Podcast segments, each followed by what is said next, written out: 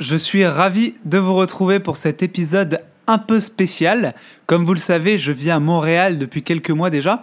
Et donc, je me suis dit que ce serait génial de partir à la rencontre d'un expert du marché de l'emploi local. Si vous voulez, comme moi, vous expatrier ici et trouver rapidement un job, il va vous dire les différences avec le marché français et comment on peut se démarquer de la concurrence au Québec. Je voulais aussi vous remercier pour votre écoute. N'oubliez pas de vous abonner à MC Talks et de me noter. C'est vraiment ce qui aide le plus ce projet. Encore merci et bonne écoute.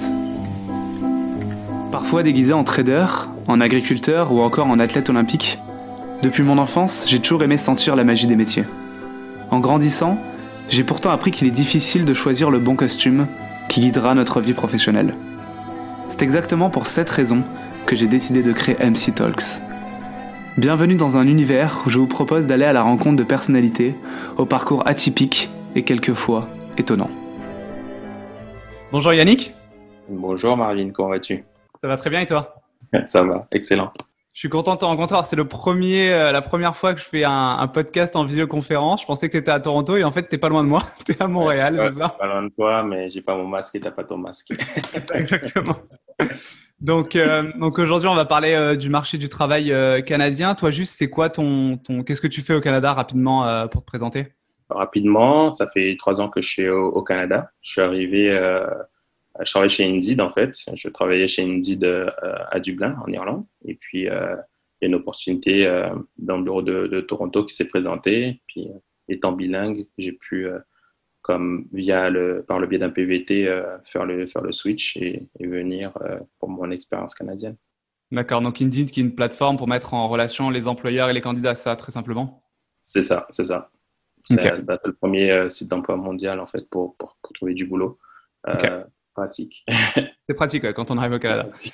Donc on va d'abord parler des différences entre le marché du Canada, le marché d'emploi au Canada, le marché de l'emploi en France. Comment on arrive au Canada, on est français, comment on fait pour trouver un job, comment on fait pour se différencier ? Déjà, tu dirais que c'est quoi les principales différences entre trouver du travail en France et trouver du travail ici au Canada ?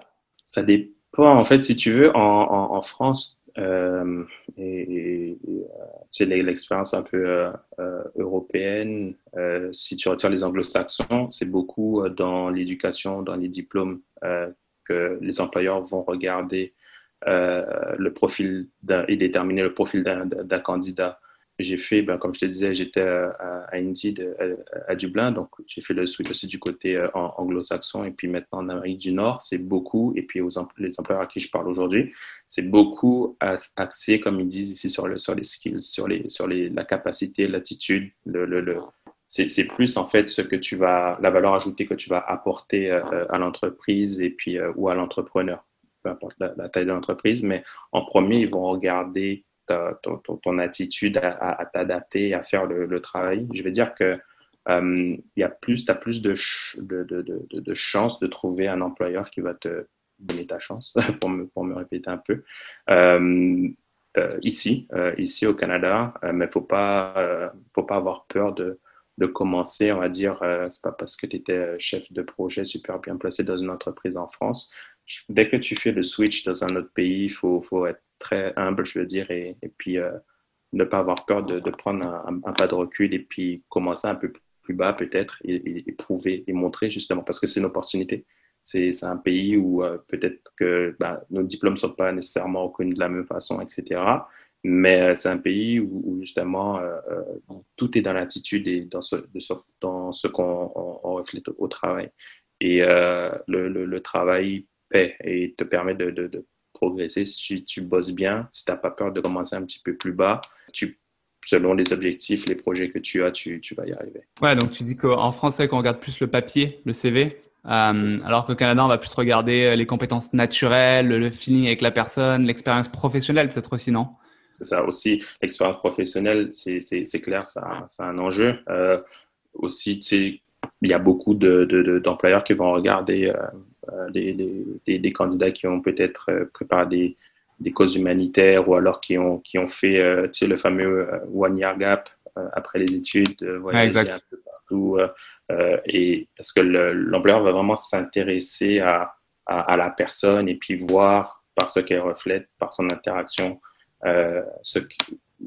se dessiner ou pas le profil d'un futur ou de collaborateur ou collaboratrice. Ouais, c'est ça. Ouais. C'est vrai que c'est ce que j'ai ressenti aussi en arrivant, c'est que en sortant d'une école de commerce, je me disais j'arrive avec mon beau diplôme de mon école de commerce parisienne. Je pense que ça va être sûr, je vais avoir un job comme ça grâce à ce bout de papier. Mais en fait non, c'est que je pense que ce qui est important, ce que tu dis, c'est de rester humble. C'est ça, oui. Rester humble quand on va à l'étranger, de se dire je suis prêt à descendre un peu en level, en niveau, pour ensuite remonter peut-être plus vite par contre. Bien sûr, c'est justement l'opportunité de se prouver à soi-même que pourquoi pas, tu vois, rien n'est acquis. Là, on l'a vu, hein, pandémie, c'est ta première pandémie, c'est ma première pandémie aussi. Ouais. Donc, non, mais rien n'est acquis. Il y a beaucoup de… Si tu te réinventes pas, c'est compliqué de pouvoir durer, tu vois, parce que sinon, si tu restes accroché à certains principes et que tu n'as pas trop l'esprit ouvert, ça va être difficile, tu sais, puis tu vas peut-être vivre ça comme un échec de dire j'ai quitté ma famille, parce que c'est une décision quand même pas mal à prendre, surtout si on la prend à plusieurs, si on la prend à deux, au moins, ou peut-être à une petite famille. Mais c'est une décision assez lourde pour justement pouvoir peut-être penser à tout et tout mettre dans l'équation pour faire en sorte que ça se passe bien. Ouais, exactement, ouais.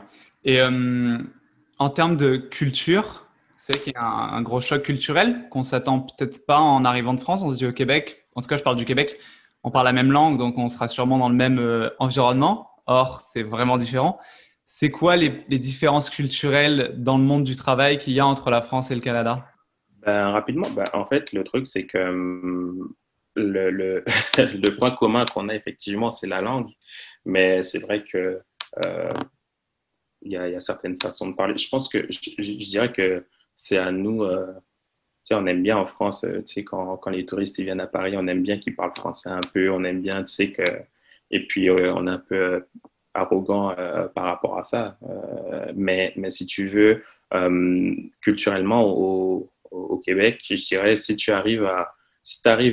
plus tu arrives sur la pointe des pieds, et parce que voilà, il y a pas mal de Français maintenant ici, et plus tu peux justement faire ton trou et puis être curieux, t'intéresser.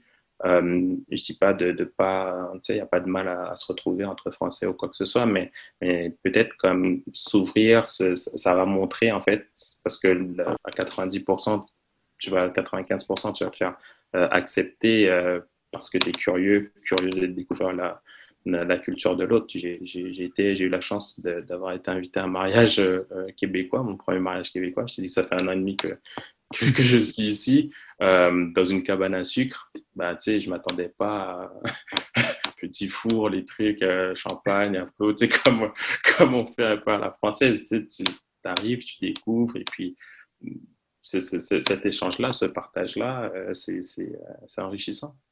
D'accord. Et donc là, j'imagine quelqu'un qui arrive à Montréal. Comment il fait pour convaincre ? Donc, on regarde pas trop son école, on regarde pas trop son diplôme. Est-ce qu'il faut qu'il aille sur LinkedIn, faire un maximum de réseaux, chercher les gens ? Est-ce qu'il faut qu'il postule simplement à des offres en ligne ? Comment cette personne peut se différencier en s'appropriant les codes d'ici ? Je dirais que c'est vrai que tu peux commencer à regarder depuis la France, commencer à réseauter depuis la France. Oui, LinkedIn, c'est parfait pour ça. Ensuite, créer ton CV, le mettre dans la base de CV en regardant justement les codes, le nom des professions. Il y a certaines professions qui n'ont pas nécessairement le même nom en France et ici, mais comme… Peaufiner, avoir déjà une idée de ce qu'on veut faire déjà, et puis créer son CV, le mettre à jour et le mettre sur Indeed. Je vais faire un peu de promo. Bien sûr. Ça prend en fait aussi au Québec, mais en fait, non, bref, mais se dire que qu'est-ce que j'ai envie de faire, et voilà, se mettre en contact avec un maximum de personnes dans les entreprises qu'on cible, leur demander leur parcours, échanger comme ça, en fait, et pas dire voilà, j'arrive la semaine prochaine, j'ai fait telle école et puis j'ai vu que vous recrutez. Voilà, me voici. Ouais, s'intéresser aux gens, pas juste arriver et dire bonjour, je veux un travail. En fait, mais le faire de façon, parce que ça se sent quand c'est juste par intérêt ou quand c'est comme vraiment, je veux dire, vrai.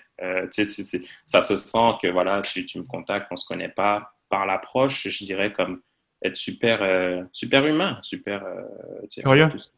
Voilà, tu vois, juste être honnête et je dirais ouais, être honnête, être humain dans l'approche, demander voilà, si une entreprise recherche toujours, ben, les choses changent vite en ce moment et puis ce que ça fait de travailler dans cette entreprise-là, aller regarder les avis sur l'entreprise. Ah, j'ai vu que dans votre entreprise vous avez une culture où voilà, on quitte plutôt le vendredi ou alors il y a des 5 à 7, tu sais, des nouvelles expressions comme ça aussi. Mais voir, OK, en savoir plus, tu sais, savoir comment si c'est un poste en vente, comment font les meilleurs vendeurs ou est-ce qu'on peut te référer à d'autres personnes qui peuvent te raconter leur parcours aussi, tu vois, comment ça…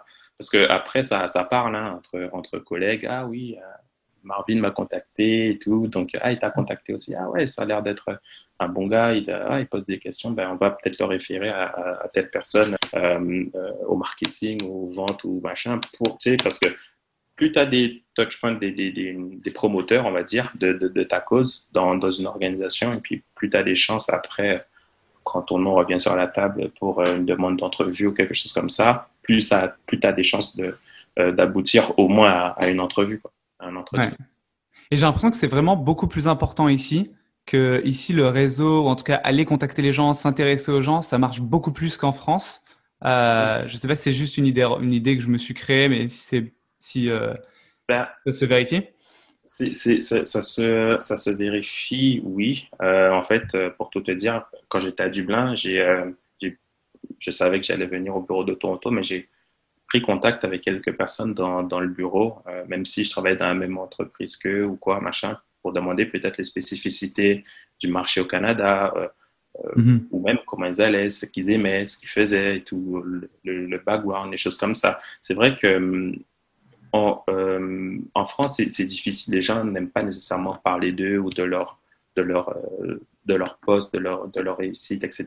Leur rapport à l'autre est vraiment différent. Ici, c'est plus comme, je ne vais pas te dire que c'est tout le temps bien perçu à 100%. Il y a des gens peut-être qui vont… Mais au moins, ici, si la personne ne peut pas te répondre, elle va te référer à quelqu'un d'autre, selon comment tu l'as approché. Qu'en France, tu peux avoir… voilà quoi, tu peux rester sans réponse pendant pas mal de temps. J'ai la chance de parler à des demandeurs d'emploi, j'ai la chance de parler tous les jours à des entrepreneurs qui me disent « Ouais, quelqu'un qui vient pour un stage… un jeune, voilà, peu importe son parcours ou quoi, ben, on lui donne sa chance sur la journée pour regarder ce qu'il sait faire. Et puis, voilà, tu veux être serveur, ben, tu vas commencer à la plonge. Et puis, mais au moins, il y a cette… ça motive, en fait. Ça motive le candidat de voir qu'on lui donne sa chance. Donc, il a envie de prouver. Je pense qu'en France, il nous manque ça, peut-être cette ouverture d'esprit et puis cette peut-être ouverture à l'autre. Pour justement pouvoir avancer. Il ne faut pas voir ça comme quelque chose de négatif. Tu sais, c'est voir comment je peux apporter une part de mon succès de par ma position à quelqu'un qui rentre sur le marché du travail ou à quelqu'un qui est expérimenté et qui vient de France, d'Espagne, d'Italie, de n'importe quel pays avec sa famille ici, comment je peux aider cette personne-là dans son parcours et dans son intégration, tu vois. Ouais, je pense que culturellement en France, il y a plus de, sans que ce soit un défaut, hein, il y a plus de distance entre les gens qu'ici. Ouais. D'ailleurs, on tutoie ici, il n'y a pas vraiment le vouvoiement, c'est un peu comme aux États-Unis. Dans les rapports aux gens, ça se sent beaucoup. Ouais, c'est vachement. En fait, le truc, c'est qu'en France, c'est vachement codifié. Tout est fait pour te rappeler qui tu es et qui… Tu sais, dans une conversation, les interlocuteurs, il y en a toujours un qui va vouloir te rappeler moi, je suis le client et toi, tu es le consultant. Ou alors, moi, je suis un vice-président Voilà, je parle à des vice-présidents, mais on dirait pas des vice-présidents, désolé. Ce sont, en fait, je pense juste à ah oui, non, mais ils sont ah Yannick, ah, t'as été en France, ah tes parents, tes vacances en Guadeloupe, machin. Ah ok, ben ah, mais tu sais, c'est comme ok, pourquoi pas. Mais tu sais, au début, il y a un temps d'adaptation parce que je voyais tout le monde et puis je voyais que c'est moi qui mettais la distance en fait. Ah, ils brisent la glace dès le départ. Ouais. Mais d'emblée, c'est comme voilà, c'est ils ont en fait le truc, c'est qu'ils voient qu'ils ont un problème, que tu peux venir avec une solution. Donc, c'est ça qu'ils regardent. Ils ne regardent pas Pierre, Paul, Jacques, peu importe le... Enfin, ils regardent ce que tu as apporté, vraiment. Et je dirais que c'est vraiment pour revenir à ta question, comment se démarquer, c'est vraiment montrer ce qu'on peut apporter dans l'entreprise ou à la personne, même avec un trait de personnalité, tu vois. Ouais. Et ça peut faire la différence. Je pense que c'est vraiment clé ce que tu dis. C'est un peu comme un produit en fait quand on se vend. C'est quelle plus-value va m'apporter ce produit. Bah, ici, j'ai l'impression que c'est un peu la même chose. C'est qu'est-ce que je peux apporter, même si j'ai pas d'expérience professionnelle, j'ai pas de diplôme, mais j'ai ce truc différent des autres. Peut-être cette curiosité, peut-être cette énergie. De suite, ici, c'est que ça peut être très utile. Bien sûr, c'est la drive. C'est je sais pas comment on traduirait l'envie, l'envie d'être. L'enthousiasme, parce que tu sais, je parle à des entrepreneurs qui recrutent aussi bien ce qu'on appelle ici des journaliers, tu sais, des manutentionnaires, ouais. Des développeurs PHP, des choses comme ça, mais c'est c'est la personne. En fait, ils regardent quel trait de personnalité je vais ajouter à une équipe qui fonctionne déjà. Et versus quelle école j'ai pas encore dans les gens que j'ai recrutés ici, tu vois, ou peut-être que ça fonctionne mieux avec les gens de telle école à Paris ou à Lyon, ou ah, mais non, on a déjà essayé avec des gens de Lyon, ça fonctionne pas, des choses comme ça. Je pense que, tu sais, quand, tu sais, on aime bien en France que les gens, quand ils viennent en France, s'adaptent à nous, mais je dirais que nous, même si c'est sortir de sa zone de confort, c'est quand tu arrives dans un pays comme le Canada ou même toi quand tu as été en Australie, c'est justement de voir comment on peut s'ouvrir aux autres et s'adapter aux autres en fait, sans préjugés, sans jugement, c'est juste observer et puis regarder comment on peut se fondre dans le moule et ensuite faire la différence, pas vouloir faire la différence tout de suite et arriver avec des idées reçues et puis être déçu au final de son expérience. Mais de voir vraiment comment on peut ajouter sa pierre à l'édifice et puis prendre cette première expérience-là pour ensuite avoir d'autres aspirations par la suite. Ouais, je pense que c'est la priorité d'ailleurs, hein, quand on arrive, c'est rester humble par rapport à notre parcours, savoir qu'on est dans un pays tout nouveau, qu'on doit tout apprendre. Comment c'est dur après 5 ans d'école de commerce ou même d'expérience dans une grosse boîte à Paris, de te dire que tu vas dans un autre pays, donc tu dois retourner à zéro. Mais il faut se dire ça avant de partir. Il faut avoir fait la paix avec ça avant de partir. Sinon, j'ai pas envie d'être sec, mais sinon, il faut repenser son projet ou alors le décaler. Et sa vision du voyage aussi. Voilà, ces raisons de voyage. Si c'est pour prendre une expérience dans un pays étranger, si c'est venir pour rester, tout dépend aussi. Faire son travail de recherche, connecter avec un maximum de personnes, que ce soit dans les groupes de Français à l'étranger ou même de Québécois. C'est comme vraiment parce que c'est des gens qui apprécient le contact. Donc, c'est différent en Ontario. J'étais à Toronto, mais c'est pas chaleureux. C'est pas la même chaleur, on va dire. Mais le truc, c'est que si la personne ne sent pas que tu t'intéresses à elle, ben t'es comme tu sors pas du lot en fait. Donc, ça c'est presque une règle qu'on pourrait donner au monde entier. Ouais. C'est s'intéresser même les gens qui cherchent un emploi en France ou qui cherchent à faire adhérer d'autres personnes à leur projet, c'est soyez curieux. Soyez curieux sur les personnes que vous avez en face de vous. Bien sûr, soyez curieux. C'est parce que faut se dire que un employeur voit quand le candidat se présente à l'entretien, très souvent c'est lui qui fait en sorte. En fait, ça veut dire que l'employeur, quelque part, veut te recruter. Si t'es là, c'est que comme, voilà, tu es en finale, tu es au tir au but, il faut marquer. Donc, il ne faut pas se poser de questions, il faut transformer le truc, mais te dire « Ah, j'ai joué dans telle équipe, j'ai joué dans tel club, j'ai fait tel truc. » Non, il faut tirer et marquer, c'est tout. Je ne cherche pas à vouloir te vendre. Non, il faut y aller pour la gagne, vraiment comme montrer son enthousiasme et sa capacité d'adaptation. Sinon, on est juste un autre Français, parce que j'ai envie de dire aussi à tous nos compatriotes que c'est une responsabilité. Tu sais, pour quelqu'un, peut-être un Français qui arrive au Saguenay, s'il y a d'autres Français avant qui sont arrivés, qui n'ont pas fait une bonne impression, tu sais, dans des petites villes comme ça, c'est pas stéréotype uniquement des petites villes, mais ça peut être une entreprise, une PME aussi à Laval, par exemple, dans le nord de Montréal. Mais si tu ne laisses pas nécessairement une bonne impression, c'est difficile après pour le recruteur, même s'il a envie, tu sais, il aura toujours quelque chose qui va le ralentir sur le choix. La dernière fois qu'on a eu des Français, ça s'est pas bien passé. Et puis, on est vite généralisé. Donc, c'est comme... on fait facilement des inférences entre... C'est un Français, donc tous les Français. Exactement. On a une responsabilité...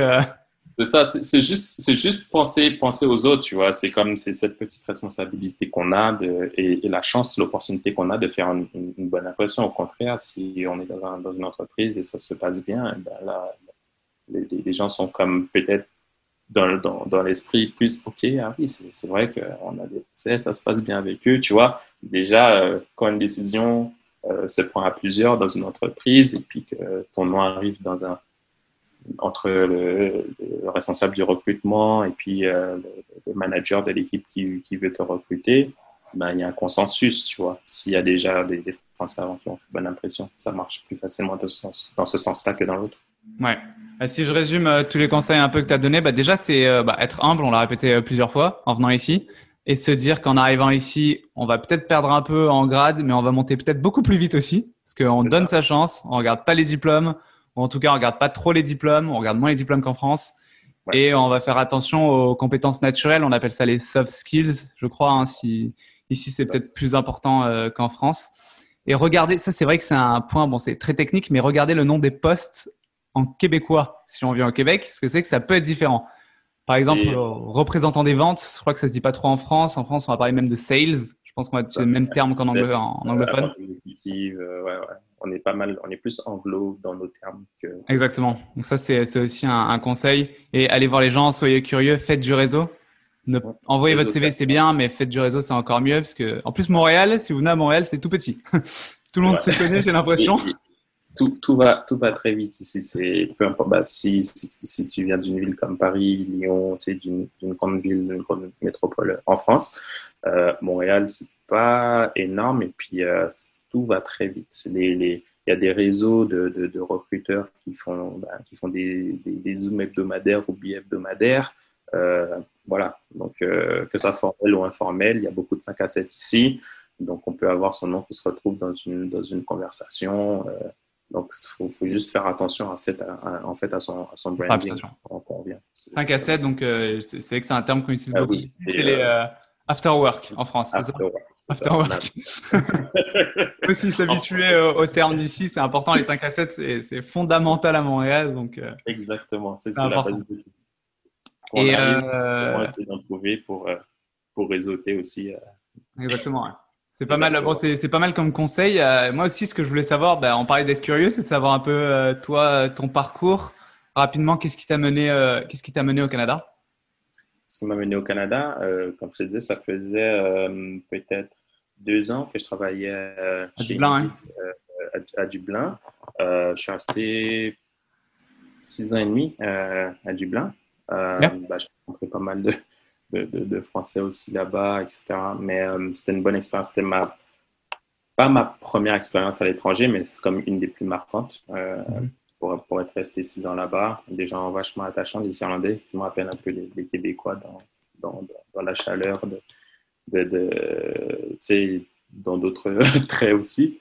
Mais donc oui, j'ai fait Dublin. Ensuite, donc l'opportunité s'est présentée pour un poste de représentant des ventes bilingue à Toronto. Et puis, j'ai réseauté là-bas. Et puis, j'ai fait le nécessaire avec mon manager à Dublin pour avoir déjà des informations, pour savoir comment ça allait se passer, comment ça se passait là-bas, etc. Parce que c'était comme, à part les produits qui sont communs, le marché n'est pas commun. Tu sais pas grand-chose du marché, donc prendre le maximum d'informations.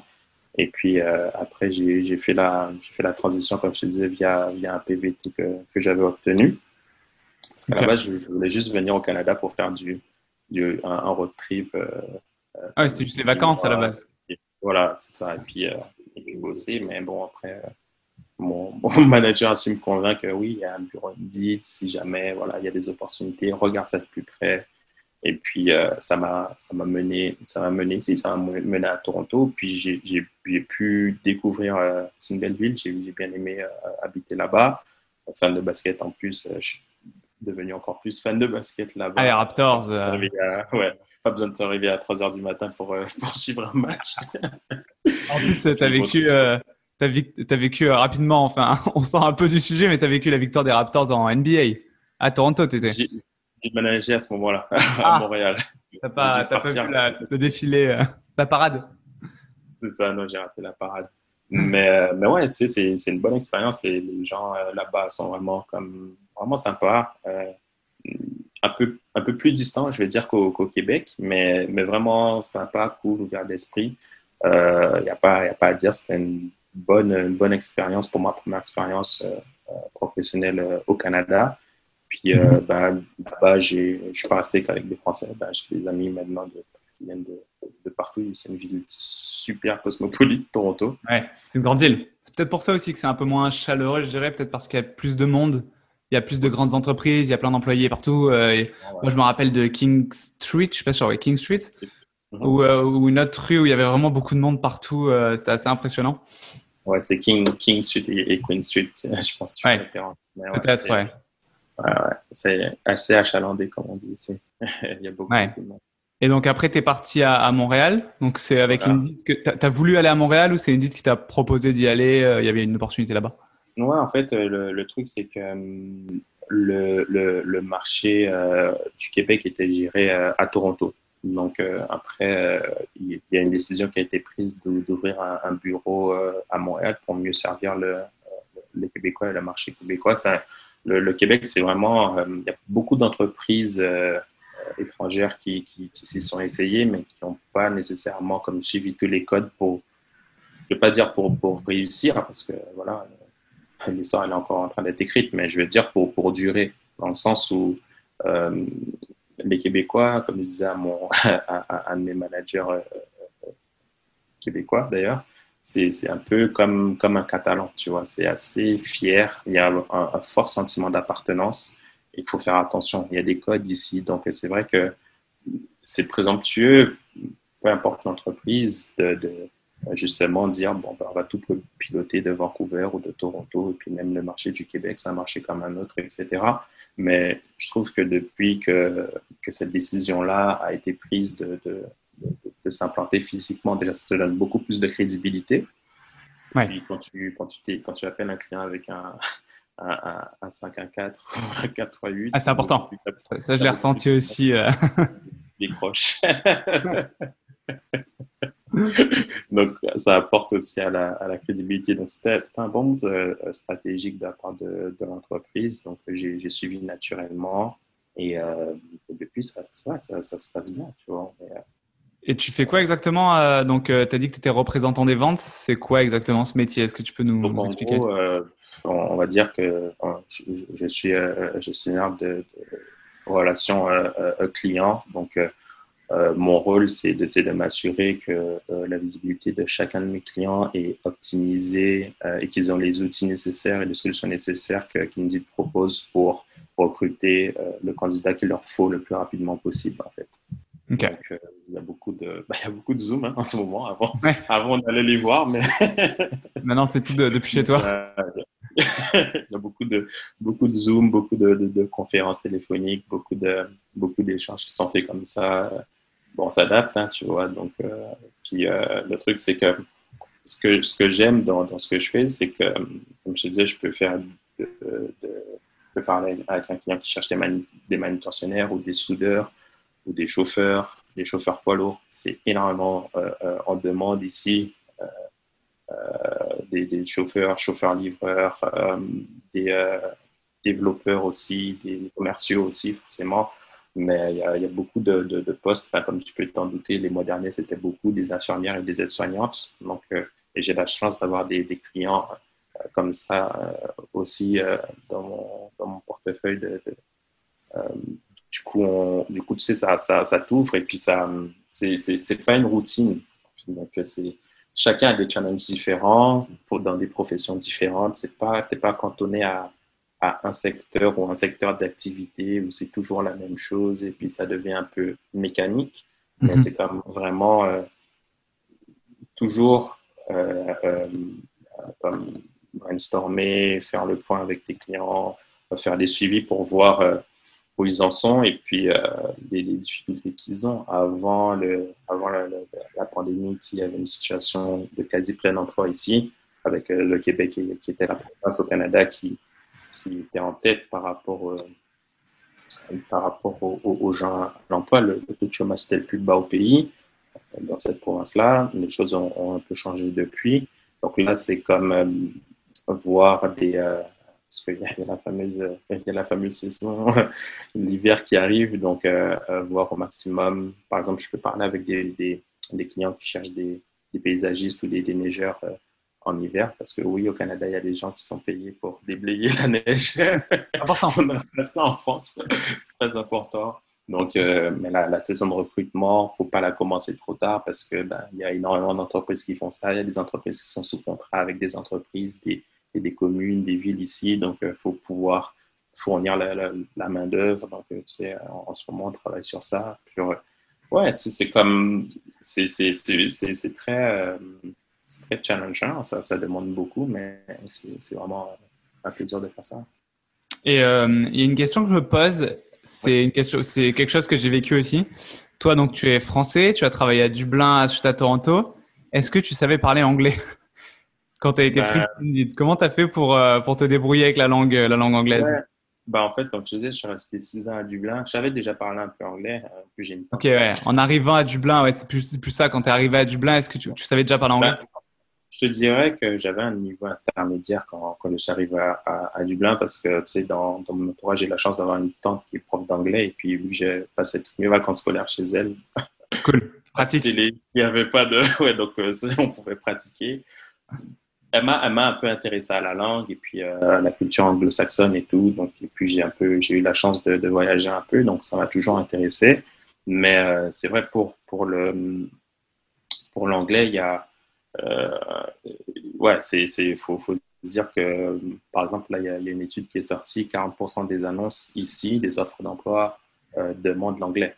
Donc, ouais, exactement. C'est quelque chose à Montréal que j'ai senti. Moi, je parlais anglais en arrivant, mais… ouais, que tu dis 40%, c'est vrai, j'imaginais une annonce sur deux, donc c'est à peu près ça. Et ils demandent vraiment à chaque fois anglais, français sur pas mal d'offres. Ouais, c'est un pays bilingue, donc se dire que exactement. Je baragouine, je vais gérer, c'est pas se faire une fleur, parce que effectivement, si demain tu es recruté et puis on te demande de parler à des gens à Vancouver ou à Toronto, ou, parce que tout le reste, c'est la seule province francophone. Donc, même si ça valorise, mais d'être bilingue, c'est vraiment, je dirais pas peut-être bilingue fluent, mais comme au moins avoir un niveau avancé, intermédiaire, voire avancé, ouais. On arrive ici, quoi. Ouais, voilà, ouais, essayer de travailler son anglais avant d'arriver, c'est quand même un peu important. Hein. Ouais. Très bien. Ouais, quand même un peu, oui. C'est vrai que peut-être que cet aspect est un peu négligé parce qu'en France, on n'est pas trop langue étrangère, peut-être plus l'espagnol, enfin, ça dépend, mais l'anglais, c'est vrai que c'est regardé. Même si on se dit, voilà, je vais aller au Québec pour commencer, c'est un peu la solution de facilité. Les gens parlent français, oui, mais il y a un mais, justement. Donc, ouais. C'est vrai que quelqu'un...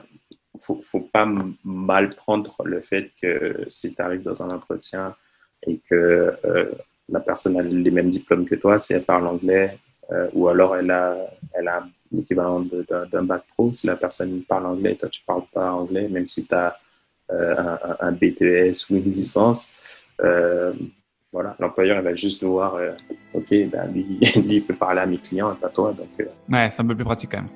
Voilà, c'est un peu plus pratique. Ça aide. Ça aide. Très bien. Merci pour tous ces conseils. J'espère que ça sera utile pour les gens qui nous écoutent. Merci aussi de nous avoir parlé de ton parcours. Et merci aussi à Lilian qui nous a mis en relation. J'espère qu'il écoutera ce petit message pour lui. Ce podcast étant une histoire commune entre ses auditeurs et ses invités, je voulais vous remercier pour votre écoute. Aussi, vos notes, commentaires ou encore le bouche-à-oreille sont au cœur de la réussite de cette aventure. N'hésitez donc pas à partager votre avis.